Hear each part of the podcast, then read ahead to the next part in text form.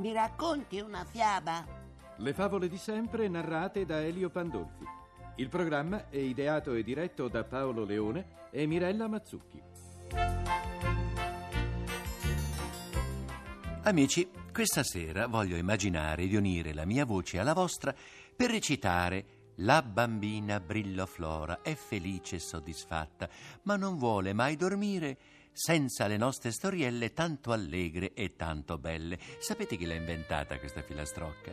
Proprio Flora, una bambina simpaticissima che lo confesso mi ha fatto commuovere, scrivendomi tra l'altro: Penso che tu hai tanto da lavorare e magari la sera, siccome sei molto stanco, dimentichi di dire le preghiere. Beh, allora io prima di dormire le dico anche per te. Grazie, Flora. Un bacione. Ed ora via con la fiaba.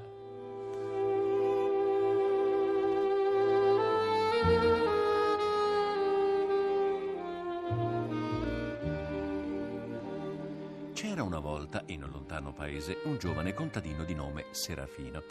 Serafino viveva con la sua vecchia madre ed era un ragazzo buono e generoso, anche se tutti lo consideravano un po' stupido, perché non aveva il senso del valore del denaro.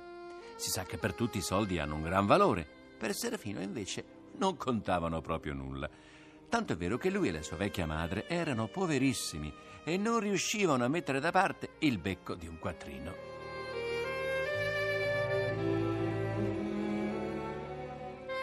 Figlio mio, c'è rimasta solo questa monetina e tutto il pane è finito. Come faremo? Madre, non preoccuparti. Domani mattina andrò in paese e con la monetina comprerò della farina per te. Poi andrò a cercare lavoro e chissà che non abbia fortuna.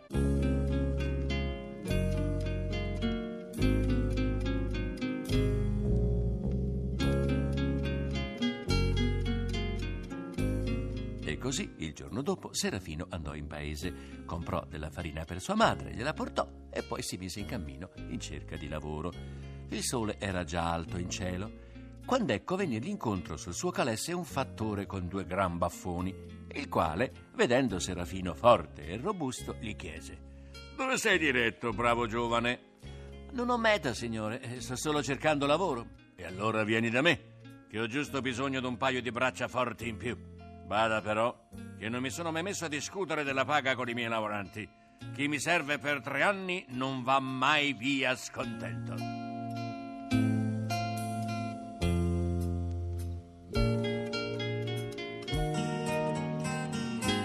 Serafino accettò volentieri, lavorò duramente per tre estati e tre inverni e quando venne il momento di fare i conti il fattore lo mandò a chiamare. Eh, Serafino, vieni a prendere quello che ti spetta per il tuo servizio. Lo portò nel suo deposito, dove gli fece vedere due sacchi. Beh, prendi pure il sacco che preferisci. Serafino guardò nei sacchi. Uno conteneva sabbia, mentre l'altro era pieno di monete. Ma mi sembra troppo bello perché possa essere vero. Sicuramente c'è sotto qualcosa. Il mio lavoro vada pure sprecato, ma io provo a prendere la sabbia. E così si gettò sulle spalle il sacco con la sabbia e se ne andò dalla fattoria, lasciando il fattore molto perplesso. Caro mio, sei il primo che abbia scelto la sabbia. Spero almeno che ti porti fortuna. Addio!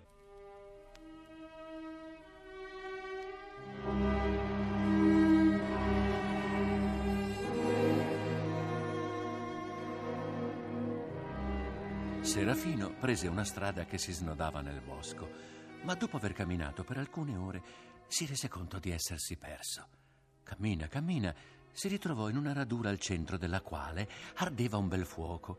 Serafino allora si avvicinò preoccupato, perché in mezzo al fuoco se ne stava tranquillamente seduta una ragazza. Ed era così bella, come solo nelle fiabe si possono trovare. Serafino, se vuoi avere la felicità, liberami. Spegni questa fiamma con la sabbia per cui hai lavorato tre anni. Subito Serafino sparse la sabbia sul fuoco e questo si spense immediatamente. La fanciulla allora si tramutò in una farfalla, gli si posò sul petto. Serafino, ora tu devi andare ai confini del mondo nell'ultimo dei reami, là dove regna mio padre. Quando arriverai alla sua corte, egli ti vorrà dare oro, argento e pietre preziose, ma tu non prendere nulla. Chiedigli soltanto l'anellino che porta al dito mignolo. Devi sapere che non si tratta di un anello qualsiasi. Basterà infatti che tu lo passi da una mano all'altra e vedrai. E prima che Serafino avesse il tempo di aprir bocca, la farfalla cominciò a volare, mostrandogli la direzione del cammino.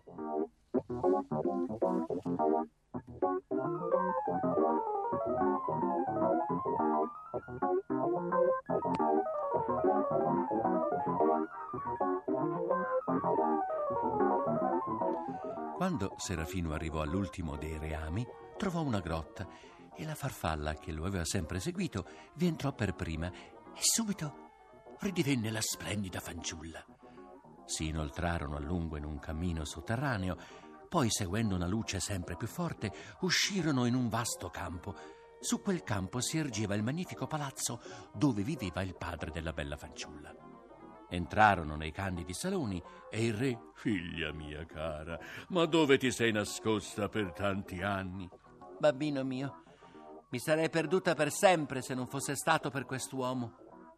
Egli mi ha salvato dal terribile incantesimo che mi teneva prigioniera e mi ha riportato a casa. Mio bravo giovane, oro e argento e pietre preziose, prendine pure quanto ne vuoi.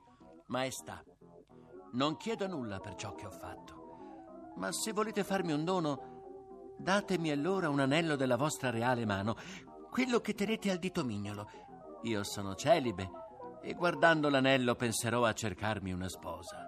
Prendilo, Serafino, sii felice e fanne buon uso. Il giovane contadino ringraziò e si mise in viaggio sulla via del ritorno.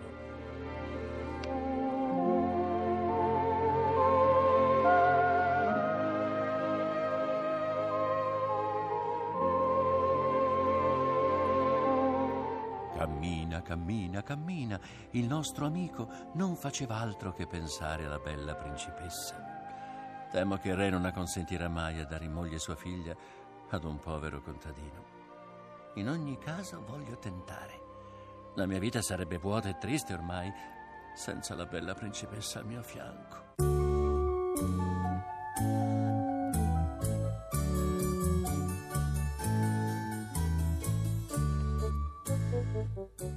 Quella a dir poco coraggiosa richiesta del giovane, il re radunò tutti i ministri che subito cominciarono a discutere per decidere che risposta dare a quello stupido che aveva osato tanto. Infine prevalse questa proposta. Che Serafino costruisca in 24 ore un ricco castello e che un ponte di cristallo unisca quel castello al nostro e che sui due lati del ponte crescano alberi con mele d'oro ed argento che poi costruisca una chiesa con cinque cupole, così avrà un luogo per celebrare le nozze. Se Serafino il contadino farà tutto questo, allora potrà avere anche la principessa e moglie.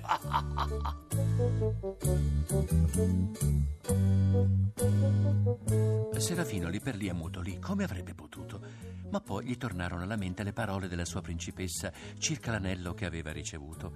Così appena fu solo si passò l'anello da una mano all'altra ed ecco tutto ad un tratto comparirgli innanzi dodici servitori.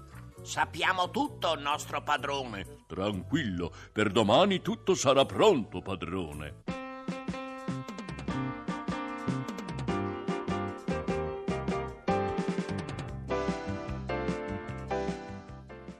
Giorno dopo, quando Serafino si svegliò, tutto era stato fatto: il palazzo e la chiesa, il ponte di cristallo e gli alberi dalle mele d'oro e d'argento. Anche il re uscì sul suo balcone, guardò nel canocchiale e vide tutto quello splendore, tutto era stato eseguito secondo gli ordini, sorrise contento e andò ad avvertire la figlia.